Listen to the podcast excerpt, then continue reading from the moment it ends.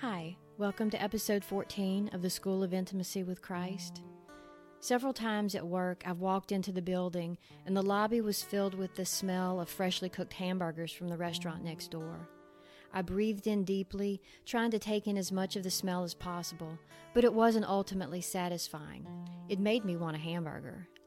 Song of Solomon, chapter 1, verse 3 says, Because of the fragrance of your good ointment, your name is ointment poured forth. The good ointments, the anointing oil of Christ is the Holy Spirit.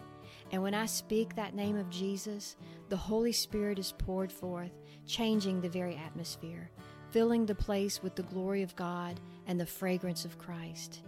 I breathe in and I am satisfied with Him.